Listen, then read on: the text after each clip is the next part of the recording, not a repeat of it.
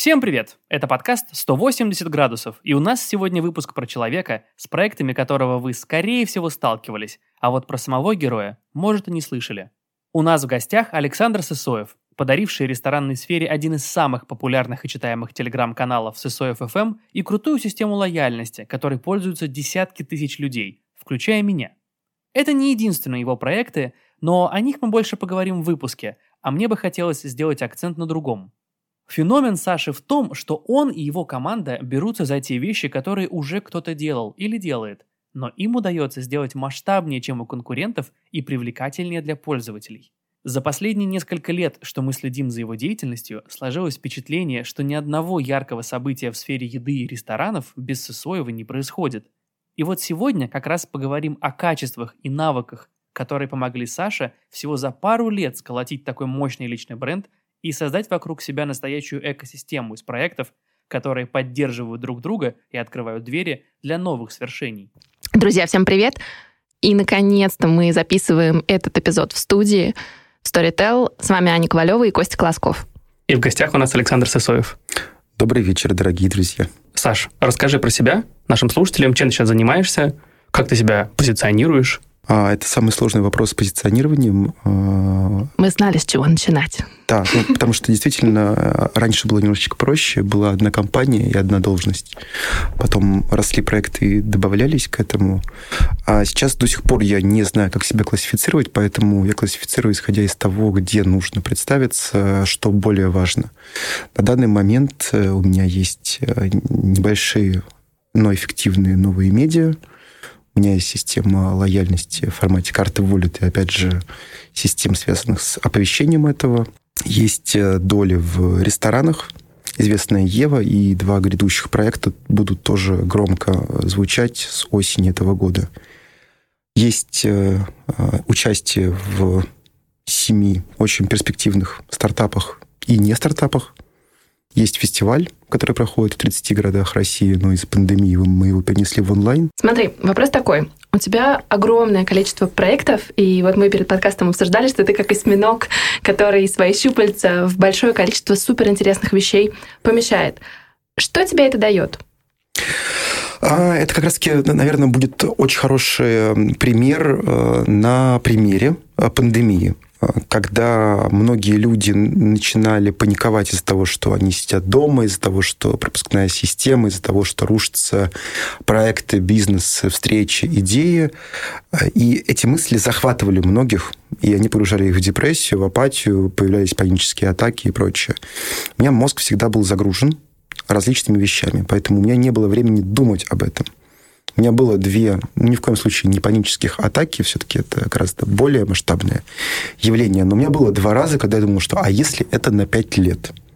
И мы пять лет будем сидеть дома, там, с выходами в магазин, заказом еды через Яндекс Еду, и все. Вот как бы и легкий страх возникал, что такое в принципе реально. Поэтому эти проекты дают мне в первую очередь возможность не думать, потому что я думаю о них.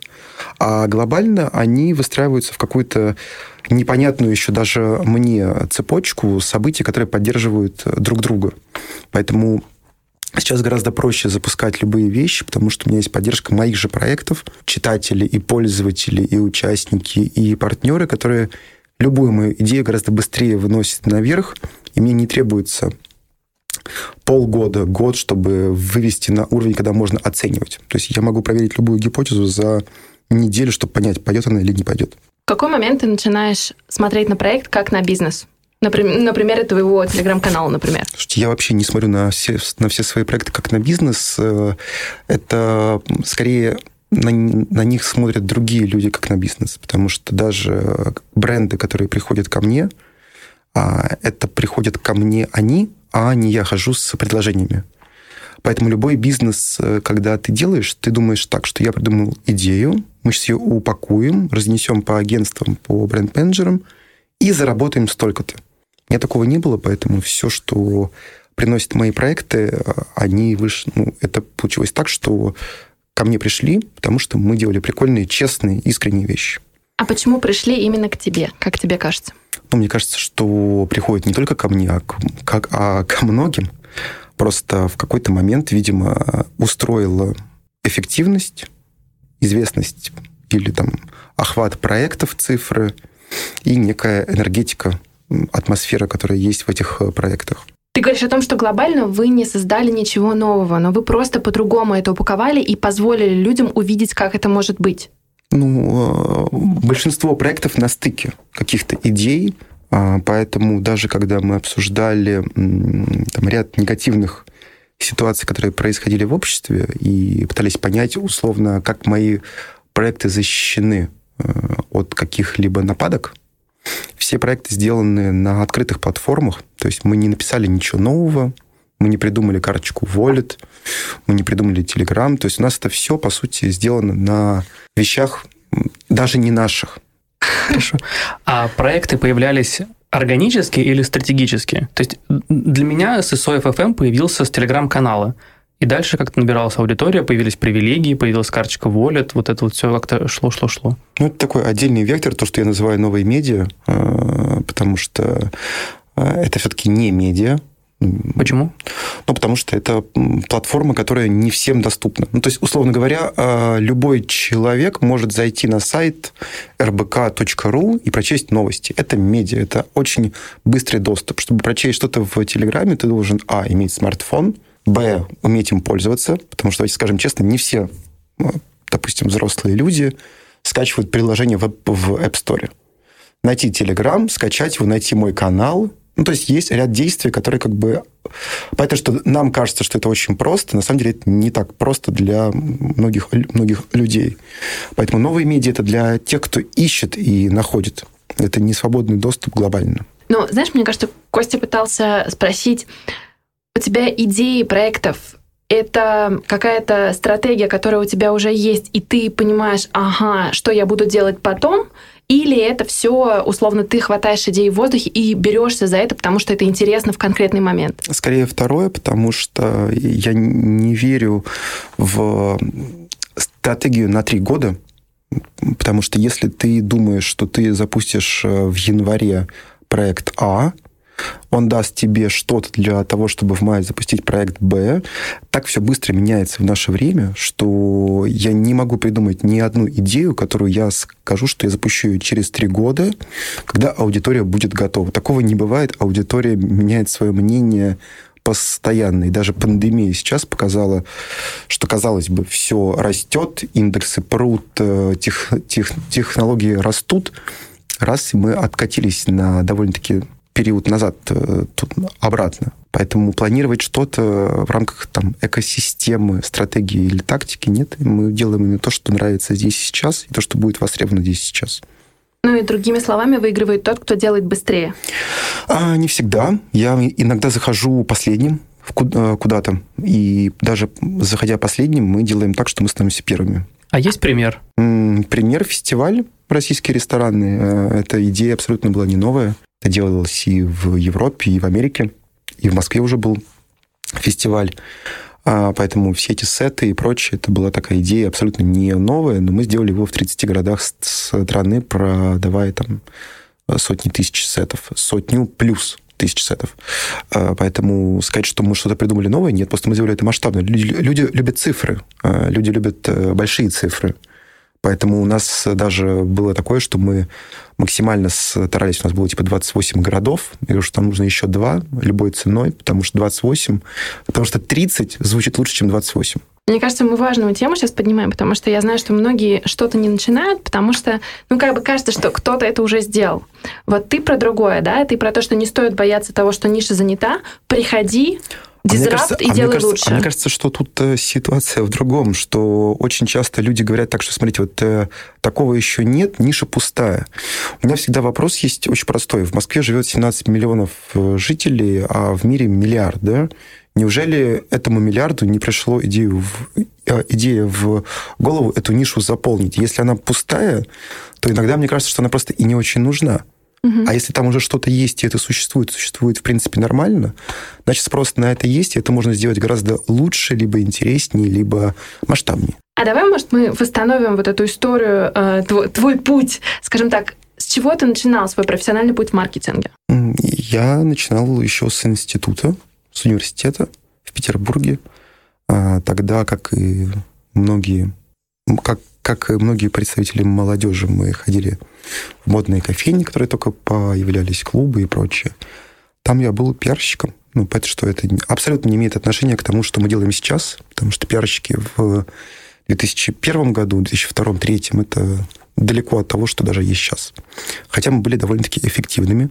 А, после этого были разные проекты лайфстайл, все по мелочи, с быстрыми переходами, потому что все менялось очень быстро, и инвесторы, и собственники, и прочее. А с 2010 года я возглавил маркетинг э, в сети фитнес-клубов World Class в Петербурге. После этого мы открывали с другой группой фитнес-сеть еще одну в Петербурге. После этого я перешел в e-commerce names.ru, который был года два-три назад приобретен Farfetch. А, после этого меня схантил Айзель, я переехал в Москву. Это было четыре с половиной года назад. А из Айзель меня переманили в Рамблер на должность директора по маркетингу нового сервиса Афиша рестораны, в рамках которого я активно развивал культуру бронирования, сам бренд, потому что тогда, когда я пришел, узнаваемость у бренда была очень низкая, никто не ассоциировал афишу рестораны как отдельные субстанции, а все называли афишей. И вот, соответственно, за, эту, за эти три года я и моя команда добились того, что мы выросли там в 20-30 раз по онлайн-бронированию в месяц. Мы стали ну, бренд номер один по узнаваемости среди сервисов по бронированию и гидов.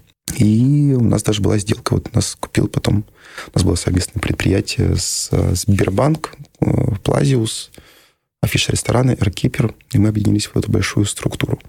Из нее я вышел 17 февраля этого года. А почему ты вышел? Потому что я понял, что пора, пора уходить. Мне знаешь, можно еще немного вернуться? А вот когда ты рассказывал про пиар, что то, что было раньше, и то, что было сейчас. А в чем разница? Просто чтобы понимать. Разница в том, что ты мог дружить с э, пиар-менеджером одного известного журнала, а, выпить с ним водки и получить полосу э, в издании за бесплатно. Сейчас это невозможно. Мне кажется. Чуть сложнее стало? Гораздо. Чуток. Понятно. Слушай, твоя карьера состоит из нескольких индустрий, которые постепенно сменяют друг друга, иногда происходит возвращение, угу. как в моду и так далее. Воспринимаешь ли ты это как э, резкую перемену? Или тебе кажется, что ты всегда в одной стезе, просто ты свои навыки применяешь в разных областях, и разницы-то большой сильно нет? Разницы большой нет, потому что нет понятия маркетинг в фэшне, маркетинг э, в э, гастрономии, там, фуд-маркетинг или прочее. Есть наука у которой есть э, базовые вещи, которые там частично устарели, частично обновились, но есть логика любого процесса. Есть инструменты, которыми ты пользуешься. Поэтому глобально это приложение в App Store, которое обеспечивает решение потребностей там, в поиске ресторана или прочее, это сайт с продажей одежды, это фитнес-клубы, это нефть или что-то угодно. Механики одни и те же, просто они прикладываются к разным поверхностям и там виды изменяются. Но логика и построение компании, она, она единая так или иначе. У тебя всегда есть цель, есть пути ее решения. Поэтому сказать, что а, как же так, там был B2B, стал B2C, там была нефть, стал асфальт, мне кажется, что это ну, нет разницы глобально, потому что если ты понимаешь, что ты делаешь и какими инструментами ты это делаешь, ты можешь менять сферы как перчатки там, раз в три года легко. Это мне так кажется, могу ошибаться. Но, судя по всему, это работает. По-моему, да. А зачем тебе в этой истории понадобился сильный собственный личный бренд? А это не было цели собственного личного бренда, это был небольшой телеграм-канал на тысячу подписчиков. Просто при названии я просто взял очень шутливое сочетание из юности. И потом, когда это все это пошло, просто я стал его чуть-чуть немножечко масштабировать на другие вещи. То есть там появилась информационная поддержка крупных проектов и наклейки всякие, прочее, прочее, прочее. И поэтому просто так вышло, что он стал больше, чем есть. С точки зрения личного бренда у меня даже мысли не было, чтобы моя фамилия что-то вещала. Поэтому очень часто происходят ситуации, когда люди какая-то компания, где есть человек, который знает меня, говорит, Саша, привет, рада тебя видеть. Там, это Саша, это там Лен, Маша, Петя. А потом пишут мне, что, говорят, типа, они говорят, а кто это? Это Саша. Сысоев. Они такие, не знаем его. Он говорит, Сысоев FM. Говорит, а, Сысоев FM, это Саша Сысоев, понятно. То есть я как человек даже, наверное, гораздо менее э, известен, чем э, Сысоев FM как некая формация. Поэтому здесь уже нет у меня, здесь уже есть некая структура, которую читают, которые доверяют, э, там, которые там могут пытаться спорить, но глобально это отдельно уже от меня, и это хорошо. Слушай, и да, согласна, и нет. Потому что мне кажется, что ну, мои контакты, скажем так, в ресторанной индустрии все равно настаивают на том, что у тебя очень сильный нетворкинг внутри, и знают как раз тебя как человека. И очень часто работают с тобой, потому что знают, что Саша Сысоев, конкретно этот, угу. делает классные вещи. Нет, ну это мы сейчас говорим про индустрию как э, проф-участников. А если говорить про читателей глобально, то есть которые читают, и там они даже могут не знать, как меня зовут ну, некий Сосоев FM, что это такое.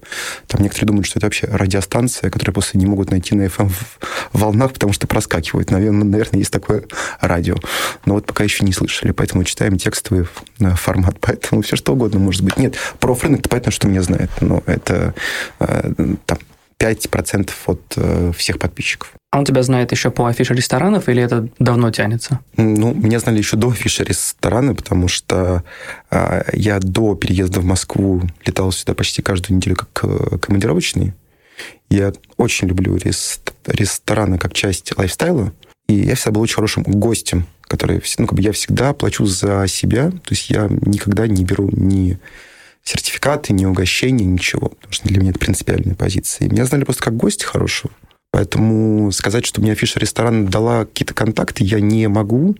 Скорее, я дал афиши рестораны, контакты там, по ресторанным группам, как и в Петербурге, так и в других городах, потому что я до этого знал и мегаполисы России очень хорошо по прежним проектам, ну и в том числе в Москве. А вот такой вопрос. Когда люди часто начинают что-то новое, особенно в новых индустриях, и особенно в такой вот тонкой материи, как условная журналистика, у многих есть э, очень большой синдром самозванца с точки зрения того, а кто я, чтобы писать об этом. Часто есть осуждение со стороны профессионального сообщества, которое действительно не очень позитивно воспринимает новичков. Во-первых, вопрос такой, было ли у тебя вот это ощущение того, а почему я имею право да, сказать? И второе, как тебе вообще встретило профессиональное сообщество ресторанное с точки зрения того, что ты же не ресторанный критик, ты не там журналист, который в этом работал. Ну, а я и не претендую ни на критику, ничего. У меня просто информационная лента, которая сообщает первым про какие-то, как мне кажется, интересные события в индустрии. То есть я не даю свою оценку, я просто сообщаю сухие факты. Ну, там просто я пишу лаконично и, бывает, вкладываю что-то между строк, но глобально оценки нет. Плюс я не пишу про плохое, потому что я считаю, что зачем писать про плохое и давать этому плохому доп известность. С точки зрения профсообщества у меня очень хорошие отношения с большинством людей, кто работает в этой индустрии. А, что могут говорить за спиной, я не знаю. Ну, как бы, и это уже их дело. Как бы, то есть, поэтому у меня с теми, кто, кого уважаю я, отношения очень хорошие. Касаемо э, синдрома самозванца, ну, у меня его нету, потому что, опять же, я не тот, кто, тот, кто говорит что-то, что можно осуждать или там спорить. То есть у меня факты, с которыми трудно спорить глобально. А с точки зрения эффективности, э, сколько раз были там попытки вывести на орбиту что-то новое, по эффективности мы в десятки, в сотни раз эффективнее большинства по количеству гостей, которые приходят, кто пользуется скидками и прочее. Поэтому мы не доказываем ничего. То есть мы говорим, что решайте сами. Да, да, нет, нет. Если когда мы говорим, а мы-то пойдем к другим идите. Как бы это ваше право, мы не будем настаивать, потому что мы никогда никому ничего не предлагаем, не продаем, мы ни от кого не зависим, поэтому в этом плане все гораздо проще. И самозванцы мне просто единственное, что когда говорят, что там у тебя самый популярный канал, как это круто, 73 тысячи подписчиков даже сейчас э, от 17 миллионов Москвы, это даже меньше там 0,1%. Поэтому это все условно очень. Да, у меня очень хорошая аудитория, действительно, это люди, которые ценят, понимают и, самое главное, доверяют. Но все равно 73 тысячи – это не а, миллион семьсот, скажем так. Я открою нашим слушателям небольшой секрет. Мы перед этим интервью немного болтали, и мне кажется, мы тоже затронули интересную и важную тему. Мы обсуждали, что люди, которые иногда доходят до какого-то определенного уровня, начинают чувствовать себя номер один. и очень часто на этом останавливаются. Mm-hmm. Вот можешь развить вот эту мысль и может быть, поэтому еще у тебя есть такая штука, что, знаешь, вот из разряда я не, не отказываюсь от своих да, каких-то uh-huh. достижений и так далее, uh-huh. но я и не говорю, что это ну, мой потолок. То есть я всегда иду дальше. Нет, слушайте, ну, потолок, э, он может быть, э, ну, его, во-первых, а, не существует, б, э, мне кажется, что странно серьезно относиться к телеграм-каналу как к некому факту. То есть то, что он вырос там благодаря каким-то текстам, промо, сарафанному радио и прочее, это как бы хороший процесс, как бы я им доволен. Но сказать, что, друзья мои, перед вами сейчас сидит гений, говорит, а почему вы гений? Ну, потому что у меня телеграм-канал на 73 тысячи подписчиков, это смешно. Ну, как бы я поэтому отношусь к этому с иронией. Я не считаю это каким-то своим важным проектом. То есть меня гораздо больше интересуют другие вещи. Поэтому если бы я сказал бы сейчас вам, что, ребят, э, перед вами сидит э, звезда гастрономического телеграмма или там лайфстайл телеграмма, это было бы ну, крест на всем, что я делаю. Поэтому для меня это просто забава, это мое хобби, которое мне доставляет удовольствие до сих пор. Но это не означает, что я прекращу делать что-либо новое или там продолжать какие-то параллельные проекты. То есть мне интересно очень много сфер, я в них стараюсь развиваться. И это не цель, как, само, как саморазвитие, стать лучшей версией себя и прочее. Просто мне интересно пробовать что-то новое и смотреть, как это действует. А что сейчас самое новое, что тебя занимает, интересует? Ну, вот я сейчас там стал чуть-чуть инвестировать а, в разные проекты. А, мне пока интересна эта вся сфера, потому что там абсолютно разные сферы, куда я вкладываюсь. Это и IT-решения а, для хорики, это и какие-то производственные мощности там, для производства овощей, салатов и прочее. Это ну, действительно там очень разные сферы. Мне просто интересно, как новые проекты могут расти. А, где-то я выступаю как адвайзер еще дополнительно к этому. Где-то я придумываю новые идеи, чтобы усилить какие-то направления – Просто интересно смотреть на, на то, как можно скрещивать, опять же, разные сферы контактов и помогать э, проектам, которые вообще из третьей сферы войти в первую во вторую в виде какой-то коллаборации. Ну, такие, это вот то, что я люблю больше всего, такие многоступенчатые э, коллаборации, где присутствует 3, 4, 5 брендов, при этом очень простые механики, и они работают. То есть они понятны и бизнесом, что они получат, и потребителю. Потому что очень часто есть э, громоздкие конструкции, которые как э, Титаник, как, как такие дред, дред ноуты, они просто не выстреливают, потому что потребители не понимают, что с этим делать. Вот, меня интересует вот это объединение. А можешь на примере просто рассказать, что вот это за многоступенчатая такая коллаборация? Ну, условно говоря, у тебя есть э, компания с, кли- с клиентской базой А, есть компания с клиентской базой Б и там С, да. И мы придумываем э, так, чтобы никто при этом не платил денег, они обменивались базами, но это все было в некой очень легкой, понятной, там, может быть, даже игровой форме, и э, все понимали ценность этого взаимодействия. Ну, классическая коллаборация между двумя-тремя брендами. Ну, просто. как обмен аудиторией. Да, но красивый. А ты в этом выступаешь как кто? Как, как продюсер как этого продюсер, всего? да. И фактически ты зарабатываешь на том, что ты придумал эту идею и реализовал ее. Бывает, и не зарабатываю. У меня очень много проектов, где я даже вкладываю свои деньги, э, понимая, что они никогда не вернутся, просто мне это нравится. А какими проекты должны быть, чтобы тебя заинтересовать?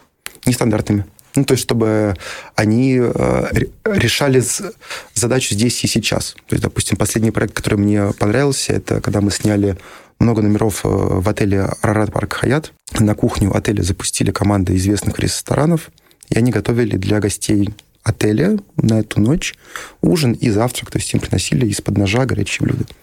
Очень все просто, безумно просто. То есть сказать, что там такое уникальное я не могу но при этом у нас было раскуплено все, и было все круто. Все были довольны. Получается, что красота таких проектов это именно вот в простоте и Конечно, масштабе? Да. Ну, мне кажется, это вообще хороший рецепт, для бизнеса, потому что очень большое количество людей пытается придумать что-то новое, угу. гениальное, и кучу времени тратят, и очень много идей отметает на моменте, что, ну, кажется, вот это уже как-то реализовано, а вот это недостаточно инновационное. Ты про другое, ты про то, что идеи сами по себе особо не стоят ничего, если я правильно поняла, да? стоит реализация. Нет, ну, э, если у тебя любая идея плохая, хорошая, не реализована, то она не стоит ничего. Поэтому я часто вижу комментарии, там, когда кто-то делится а, проектами, к которым я имею отношение, типа, да мы это придумали уже два года назад, типа, да мы это там делали пять лет назад. Мы всегда считаем, что это круто, что это уже придумали давно, и что это делали пять лет назад, но мы создаем, запускаем, и это длится не пять лет назад, а это длится пять лет назад и до сих пор. Но при этом мы также очень быстро закрываем любые проекты, когда понимаем их уже не, не актуальность. То есть там тот же самый Support Local, то, что мы запустили в конце марта карта малого бизнеса, который ввел трафик на малые бизнесы Москва, и там еще у нас было около 15 или 16 городов, мы поняли, что он уже даже в начале мая уже не актуален. Мы собрали все сливки с этого проекта, мы помогли и бизнесу, мы помогли бизнесу через э, коллаборации с коммерческими брендами, мы сами получили очень хорошее паблисити для проекта и для нас. И сейчас мы будем его переориентировать уже в новое направление, что Support Locals.ru сейчас уже ну, он не нужен. Хотя бизнесу до сих пор нужна поддержка, карты, все это интересно, но этого должно было быть один месяц, потому что после этого и у людей деньги заканчивались, и как бы мусолить эту тему постоянно очень сложно. А тебе вообще легко отказываться от проектов? Ну, если я понимаю, что он э, уже исчерпал себя, то да. То есть я никогда не делаю проекты, условно говоря, ну, там я буду вкладывать в них безумно большие деньги, лишь бы они жили, потому что это мой проект, это моя репутация. Моя репутация, она как раз таки в, в качественном контенте, в качественных идеях. И она всегда отрабатывает ровно тот период, который она должна отрабатывать. Потому что если э, ситуация требует того, что проект жил, то он будет жить. Там, допустим, я сейчас а, платил всей своей команде и нанимал новых людей, э, понимая, что это может даже не привести к условному возврату, но эти проекты должны жить, потому что они там через полгода снова будут жить и работать. И так было с календарем Москвы, который я запустил давным-давно. Я понимал, что вот он не пошел так, как я хотел, потому что нужно было там чуть-чуть доделать. Я его заморозил, но при этом поддерживал и редакцию, и прочее, но как бы его не пушил. Вот он, его звездный час пришел на пандемию, когда мы делали, когда мы превратили его в онлайн, в календарь онлайн событий. И прям трафик пошел очень хороший. Слушай, а выходит, с некоторыми проектами нужно иногда дождаться правильного времени? А, это даже дело не во времени, а дело в том, что иногда я делаю проекты, которые я понимаю, что они будут востребованы там сотни персон, 500 персон, 1000 персон. Но это будут те персоны, которые мне будут приятны. И сам факт того, что этот проект есть для них, меня уже он успокаивает. Тот же самый телеграм-канал, он тоже был для тысячи персон максимум. Те, кто ходит в рестораны, и кому реально интересно, какой шеф-повар перешел в это место. Ну, изначально да, но потом он открыл тебе двери как раз и к коллаборациям, и к другим проектам. Ну, коллаборациям мне двери были открыты всегда, потому что я все-таки был маркетологом э, всегда до этого, и очень многие бренды я знал и до этого. Так просто вышло, там моей заслуги нету. То есть просто люди стали читать больше, рассказывать больше, и это было интересно. Ну, ты же вкладывал деньги в рекламу. Я вкладывал деньги в рекламу, но это не означает, что э, все эти подписчики пришли с рекламы. Она была, она была довольно-таки хорошей, она была эффективна. Там, допустим, она привела 15 тысяч читателей. Как бы, да, это хороший прирост, но это не весь канал. Нет, я понимаю, но я просто про то, что... Ну, ты же понимал, зачем тебе это. Просто Поэтому так. ты в том числе... Нет, просто так. Мне кажется, что ты еще интересную тоже вещь сказал. Сила в адаптивности. Сила в том, чтобы слышать время и чтобы как-то объективно относиться к тому, что происходит, и к своим собственным проектам. Самое главное не относиться серьезно к своим проектам потому что э, ну, все, что ты делаешь с точки зрения развлечения, ты не можешь делать это с серьезным лицом. Ну, потому что развлечение не предусматривает серьезное лицо как таковое. Да, но развлечения позволяют тебе зарабатывать. Но это уже параллельный процесс. Не самоцель. Не самоцель. А марафон, который я делал 7 мая, он у меня за три дня еще до старта, он у меня был в минусе. То есть у меня были деньги от брендов, но у меня, ну, как бы так как я всегда плачу хорошие гонорары всем исполнителям, для меня это важно, чтобы люди, которые работают со мной, получали хорошие деньги. То есть у меня нет такого, что там, типа, давайте я вам заплачу 5 тысяч, но вы будете известными. Ну, это как бы бред, потому что людям нужно есть, кататься на такси, водить девушек или там парней в рестораны и путешествовать. Поэтому я плачу всегда хорошие гонорары. Э, и марафон, то есть это как раз тот пример, когда я вошел в сферу, где уже была куча зум-ужинов, трансляций в Инстаграме и прочее. Как бы он никому был, в принципе, не нужен. Мы прыгнули выше своей головы, дали телевизионную картинку, безумное качество и очень хороший набор шеф-поваров, прям такое настоящее телевидение на, на 10 часов. И только там за два дня до старта пришел еще один бренд, который вывел весь проект в небольшой плюс. Но как бы зато это было круто. То есть я готов был потерять деньги, сделать только, чтобы это было круто. Просто, просто для себя. Типа мы сделали за неделю прикольный проект, который был красивый. А чем ты больше всего гордишься? Горжусь тем, что до сих пор не устал. А да. я читала на Фейсбуке, что ты выгорел недавно. Ну, конечно, выгорел. Слушай, мы э, с разными командами сделали очень много вещей. И в этой гонке, потому что мы понимали, что есть вещи, которые нужно запускать не для, не для того, чтобы быть первым, а потому что если, если их запустить позже, они уже не смогут помочь. Мы хотели еще и помочь. Ну, просто я почему, да, этот вопрос задаю? Потому что у меня вот к концу карантина а, было примерно же такое же ощущение, mm-hmm. потому что мы очень много всего сделали на карантине, мы запустили новый подкаст, mm-hmm. мы сделали аудиоспектакль, и это все требовало скорости. И я в итоге в конце просто поняла, что я не получаю энергии. То есть я, я как бы рада, что это все запущено, угу. но мне тяжело. Вот мне интересно, бывает ли у тебя так, потому что у тебя столько всего. Ну, слушай, я вот у меня было такое в раз уже перед марафоном это начиналось. Марафон был таким последней точкой. А, тяжело делать прикольные проекты и понимать, что они закончились. Поэтому, допустим, там у меня и у моего партнера по, по фестивалю у Томы, а, когда заканчивается каждый фестиваль, мы еще неделю ходим очень грустные, потому что настолько было, было много эмоций и эндорфинов, которые резко заканчиваются, и ты понимаешь, что понятно, что будет еще фестиваль, еще куча всего, но вот именно проект закончился. И все, что мы сделали в рамках пандемии, я называю проект «Пандемия». И вот он закончился, потому что ты понимал, что уже делать что-то еще и ну, бессмысленно. То есть нет смысла наращивать обороты, когда они и так уже очень большие. И просто поэтому я расслабился, рефлексировал, ничего не делал, думал. Просто так. Потом придумал там, после разговора с Андреем Корыстовым идею в отелях сделал такое. А сейчас уже полностью отпустил все, что было сделано, подвел черту, и сейчас готовим уже абсолютно новые истории на период там, месяц, три, шесть. В зависимости от того, когда будет вторая, третья волны. А, а тебе легко ничего не делать? Да, я могу сидеть в телефоне, слушать музыку. А что тебе больше всего нравится вот в процессе реализации проекта? И там mm, Упрощение. Упрощение чего? Всего минимизация рисков, минимизация человеческого фактора, э, упрощение идеи, чтобы она была максимально простой, чтобы, условно говоря, там даже дебил все понял. А, потому что как только ты делаешь более сложные конструкции, то есть мы же все хотим, чтобы все было сложное, красивое, чтобы профессионалы на рынке э, оценили тонкость решения и прочее, сложность решения, как это все. А я, я наоборот, все упрощаю. То есть если я правильно понимаю, получается, что многие делают проекты а, ради того, чтобы в индустрии сказали, как круто. Тебе больше нравится делать проекты, чтобы люди, которые непосредственно пользователи этого проекта, сказали, как круто. Мне важно, чтобы люди этим пользовались.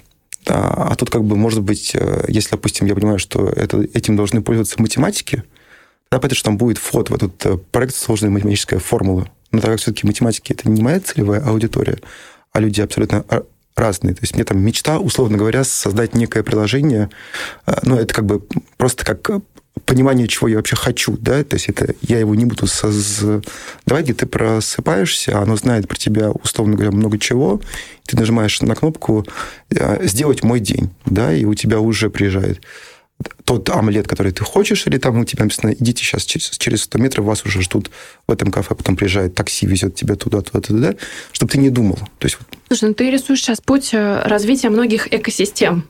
Яндекс, Сбербанк, по сути, развиваются именно по этой модели. Да, они развиваются по этой модели, и это хорошо.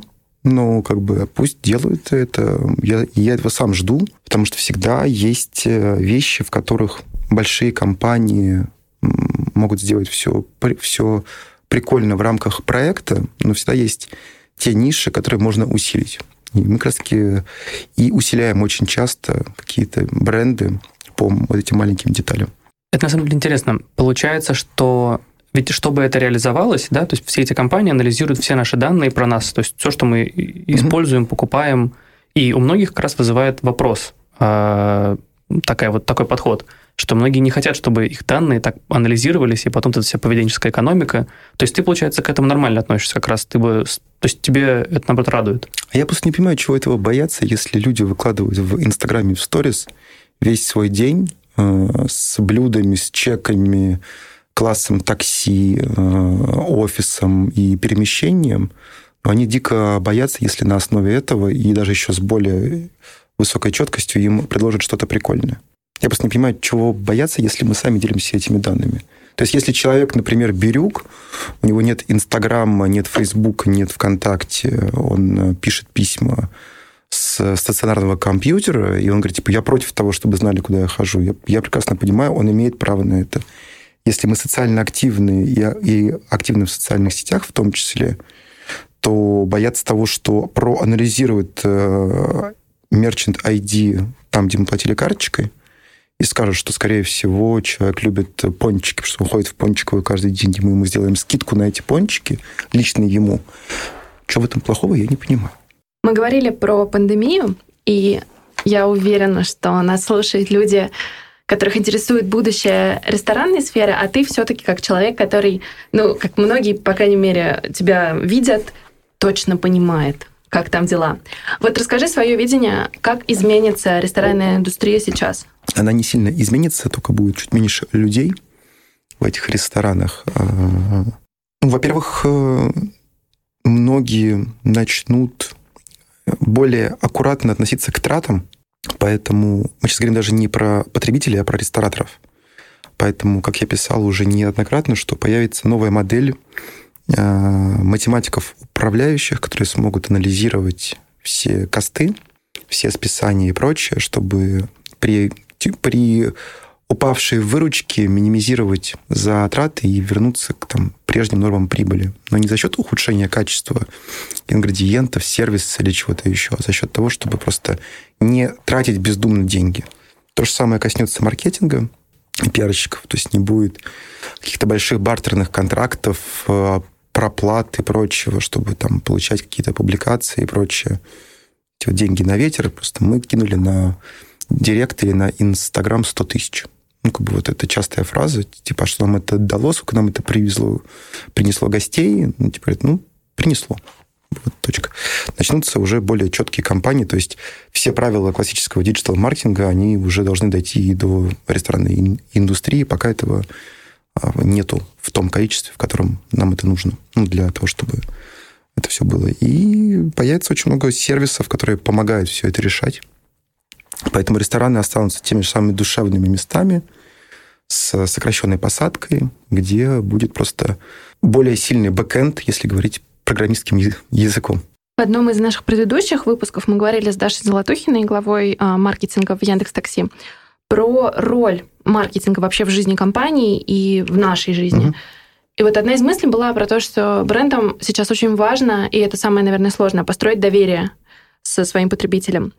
И здесь вот вопрос, да, с одной стороны мы имеем дело с цифрами, а с другой стороны даже, даже Яндекс вкладывается во многие имиджевые истории, понимая, что они не совсем про цифры, они угу. скорее про бренд awareness, они про доверие. Вот как здесь, тебе кажется? Слушай, здесь э, все очень просто. Есть э, класс людей, которые доверяют мне. Есть класс людей очень маленькие, которые всегда пытаются понять, пытаются иметь свое мнение по поводу каких-то моих рекомендаций. Потому что я рекомендую, на самом деле, не так много. Многие путают э, текст про место и рекомендацию. Поэтому я там ввел хэштег «рекомендую». Есть люди, которые отрицают все, что я говорю, их еще меньше. Соответственно, все имеют право на, на жизнь. Ну, в том плане, что как бы все, мы, все мнения имеют право на жизнь. А, касаемо имиджевых проектов и там, доверия, так как проект не является рекомендательным, и я не беру деньги за там, рекомендации или там, за советы, это абсолютно мое мнение, и Суть в том, что то есть, у меня нет цели доказывать каждый раз, что я это вот пишу, как бы вот, э, то есть там кто-то думает, что открыв ресторан, став партнером, э, инвестором ресторана Ева, я стал о нем слишком много писать. Я, я просто, когда услышал такую фразу, я даже посчитал количество постов про Еву, понял, что их гораздо меньше, чем про другие рестораны, поэтому у каждого свое ощущение. И это ощущение очень трудно править, особенно на расстоянии в виде текста. Поэтому я абсолютно не реагирую на какую-то критику в хорошем смысле этого, этого слова, когда, типа, там, скорее всего, пост купленный. Ну, как бы у меня все посты маркируются рекламные хэштегом партнерский материал, потому что это честно по отношению к читателям. Слушай, а вот такое здоровое отношение к критике было всегда? Или это как называется, броня, которая постепенно нарастает, просто в определенный момент ты как бы начинаешь фильтровать. Это броня, которая нарастает, потому что там еще 10 лет назад я переживал из каких-то там высказываний, фразами, там, что или а кто-то сказал про тебя что-то, как же так, как же он мог сказать, я же хороший. Сейчас э, понятно, что есть люди, которые пытаются использовать мое имя, чтобы поднять себя, там, пытаясь э, в беседах сказать, что а, там, все куплено или там что-нибудь еще. Кто-то там спорит э, со мной, там, я всегда говорю спасибо большое, там, ну, как бы, что вы говорите честно, там, если какие-то есть здравые зерна, я всегда это использую, то есть я никогда не говорю «иди нахер». Как бы, потому что, как бы, ну, действительно, люди, там, если они пишут мне абсолютно правильным языком, то есть, э, что типа, там, нам кажется, что это вот так. Спасибо большое. Если это информация про какое-то место, я пересылаю сразу этому месту, чтобы была связь обратная и прочее. А критика как таковая, ну, я ее не вижу, потому что, условно, я практически сам ничего не читаю, мне не интересно, что там говорят про меня ну, глобально. Мне про это не сообщают, потому что как бы знают мое, к этому, ну, мое отношение к этому. Скорее всего, есть завистники, это нормально. Есть люди, которые там не любят э, мою форму изложения, это тоже нормально. Пусть будут, как бы, это тоже нормальный процесс для любого проекта.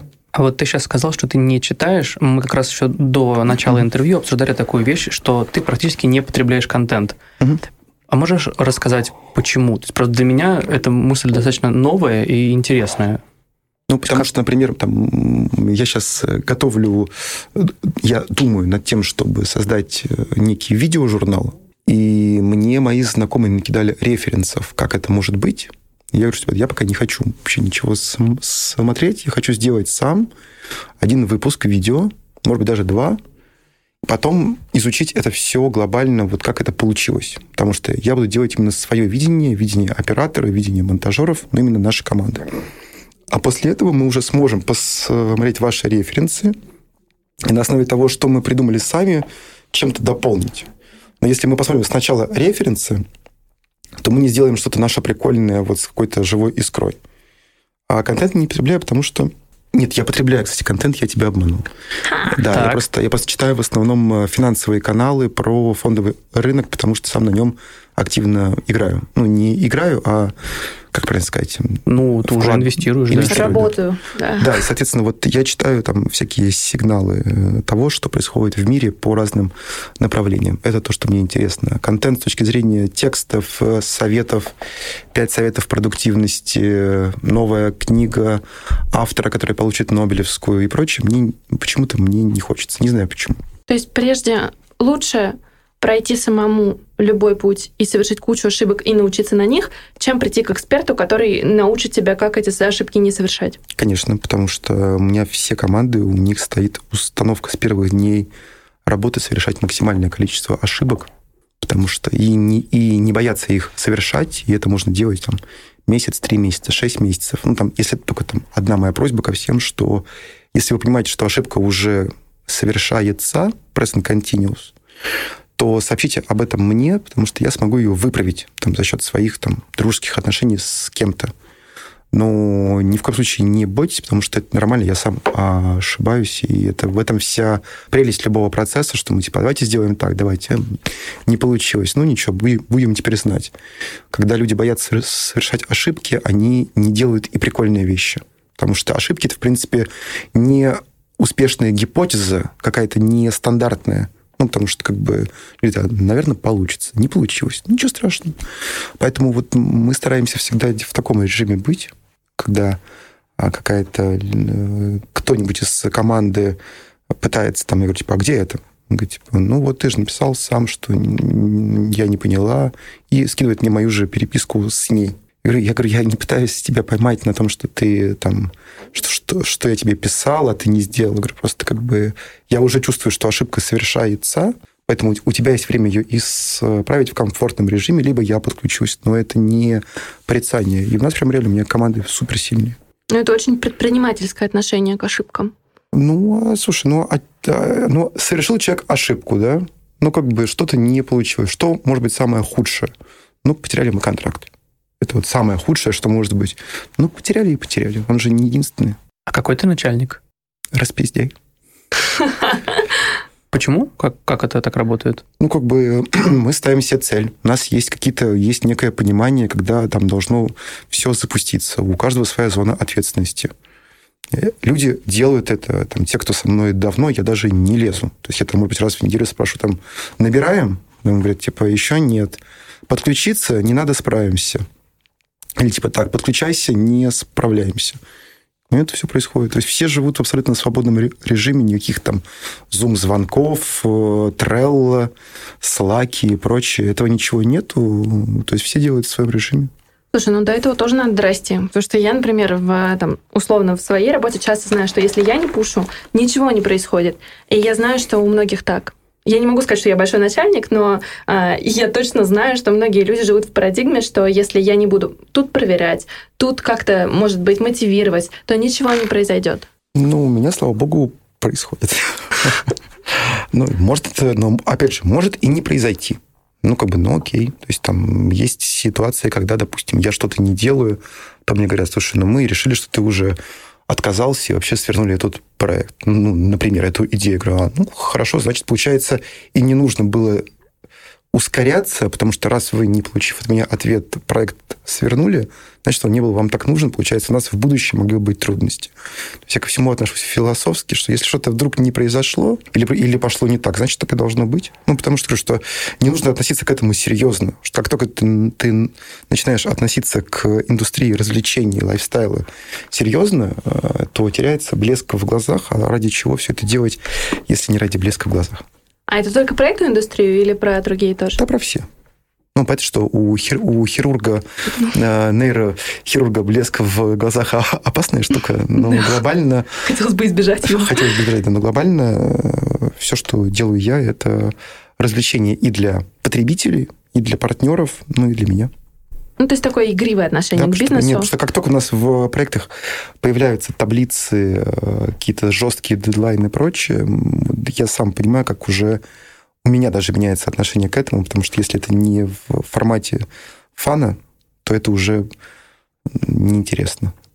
Так прикольно, на самом деле, это сочетается вроде фан, но в то же время ведь многие люди в, тоже в индустрии развлечений ведь сталкиваются с ситуациями, когда ну, нужно зарплату платить, нужно все, вот, когда не хватает денег, то есть когда нужно бороться за контракт, там сильная конкуренция. Как, как сохранить такой вот фан в таких условиях? Ну, не знаю. Ну, пока... Ну, слушай, мне предупре... предупреждают э, старшие товарищи, что при росте проектов уже говорит, становится сложнее контролировать и прочее. Поэтому в очень многих проектах есть команды операционные, которые уже есть. Ну, куда я вошел, там, поэтому я не лезу. Есть проекты, куда я вхожу и понимаю, что есть экспертиза моя в чем-то, я помогаю. Но все остальное идет на их плечах. Там мои проекты, э, есть люди, которые курируют их, и там могут что-то там, забыть, не забыть, сделать, наоборот, круче, чем мог бы сделать я. Как, за это, как это сохранить? Слушай, пока сохраняем, да, пока, пока получается. Будет не получаться, будем искать новые решения. Давайте тогда резюмируем качества, которыми нужно обладать, чтобы каким-то образом преуспеть в индустрии развлечений. Легкое отношение ко всему.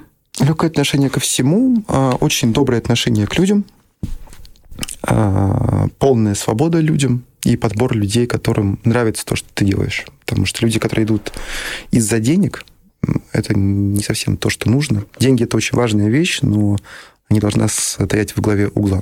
На этом, на этом многие проекты горят, которые создаются по образу и подобию с четким бизнес-планом. Ну, как бы. А что для тебя успех? Для меня успех, э, не знаю, Ну, это какая-то известность, это деньги.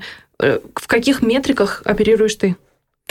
Ну, доволен я на данную секунду или недоволен, потому что я знаю кучу примеров, когда с людьми миллионы интервью, миллионы на счетах, и это могут быть как совместные факторы, так и раздельные. А человек недоволен. Да, поэтому, а есть люди, у, у которых там на счету 50 тысяч рублей, один, одно интервью в небольшом телеграм-канале, и он дико счастлив. И вот и у него гораздо больше шансов сделать что-то прикольное, чем у того, кто уже потерял блеск в глазах. То есть таким образом еще одно качество это чтобы глаза горели. Конечно. Ну, а... слушай, энергетика внутренняя, она всегда заражает людей. То есть ты можешь прийти к кому угодно, кто бы на тебя как ни смотрел, не думал о твоих проектах, и ты можешь даже ни в коем случае не заражать людей с открытыми ладонями, все эти правила пере, пере, переговоров. Ты можешь вообще смотреть в стол, но твоя внутренняя энергия расползется по комнате. Это я сейчас не про себя говорю, ни в коем случае. Я вообще говорю глобально, что есть куча примеров, когда приходят никому неизвестные люди без подтвержденных кейсов, но от них идет такая энергетика, что ты верю. А проекты, получается, чем проще, тем лучше. Еще желательно масштаб. Да, и хорошие партнеры. А, Саш, смотри, нас слушают многие люди, которые хотят поменять свою жизнь. Угу. Ты человек, который своими действиями меняет понимание того, каким может быть маркетинг, каким может быть ресторанная сфера, и постоянно придумывает какие-то новые проекты, или вписывается в чужие, дорабатывает их, то, о чем мы говорили, угу. и делает их топом. Вот дай совет тем, кто, может быть, не решается на какие-то шаги, потому что боится. Слушайте, очень простой ответ будет. Э, вы можете сколь угодно быть ценным сотрудником, получать хорошую заработную плату и быть уверенным в завтрашнем дне, даже с прописанным парашютом э, в контракте. Но происходят разные ситуации, слияние и поглощение, смена генерального менеджера и прочее. Вас в какой-то момент э, попросят выйти на улицу. Если, допустим, это совпадет с кризисом, который э, не позволит э, компании-конкуренту вас хантить, вы останетесь там со, со своими сбережениями и непонятными перспективами на будущее. Делайте всегда проекты э, в виде хобби, чего-то еще, но чтобы они были абсолютно искренние и ваши.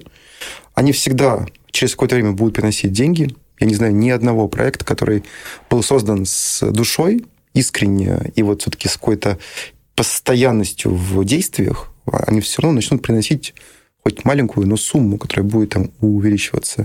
Ну, постоянство важная штука. Постоянство дико важная вещь. А, и самое главное, что вы просто будете не зависеть от решения, вам не нужно будет переживать при каких-то коллапсах в компаниях, в индустриях, в мире, что значит, что у вас всегда есть тихая маленькая гавань в виде небольшого хобби, которое вам приносит сумму, на, на которую можно прожить. И без этого тяжело вообще жить на самом деле. Для кого-то это инвестиции в акции, которые приносят там доход э, и, э, некая, раз, и некая разгрузка мозга. Для кого-то это там какие-то проекты, которые они делают там с друзьями, маленькие бар, не бары и прочее. Важно, чтобы просто у вас было всегда вот э, некий финансовый тыл, который вы делаете именно из того, что вы хотели бы делать сами. То есть создавайте себе спасительный круг. Да, но это как бы не подушка безопасности, потому что это слишком скучно. Подушка безопасности 6-10 заработных плат на счету и чё? Как бы, да? А вот именно, чтобы это все-таки что-то генерировало, и все-таки, чтобы это приносило удовольствие. Иначе тяжело будет очень сильно. Именно морально. А если у тебя есть такое хобби, и оно, оно не приносит дохода, который, э, ну, условно, позволяет тебе существовать? Значит, нужно на него взглянуть немножечко по другим углом и сделать так, чтобы оно приносило доход. Я знаю, что это какая-то банальная фраза. Нет, серии, наоборот, там, да, это как раз от, ну, от тебя это звучит увереннее, потому что ты как раз человек, который на проекты смотрит всегда под разными углами и умеет их перепридумывать, переупаковывать и, главное, как ты говоришь, упрощать. То есть заработать можно на всем, на любом хобби, если правильно к нему подойти. Мне так кажется, я могу ошибаться. То есть, условно говоря, если люди собирают пазлы, понятно, что это хобби, относительное хобби. Да? Все-таки мы должны говорить про хобби какое-то чуть-чуть, наверное, поглубже. Хотя, мне кажется, те же самые пазлы можно начать производить самому, какие-нибудь супер тяжелые, или там сделать клуб любителей пазлов, и потом продаться производителю пазлов с этой клубной системой, которую ты уже сделаешь. Ну вот, например, да, я... Я недавно залип на видео, как чувак разбирает судоку. Офигительно. Ну вот видишь. Кто бы мог подумать. Супер интересно. Это смешно. А можно еще вопрос про сбережения? Просто, извините, уже пора и бежать, но Да. когда э, ты перестал работать на, в, в корпоративной структуре, уходя, у тебя уже у тебя были сбережения, у тебя был такой финансовый тыл? Да, конечно. Супер. Спасибо вам большое. Мне кажется, было очень полезно. Спасибо. Спасибо большое. интересно.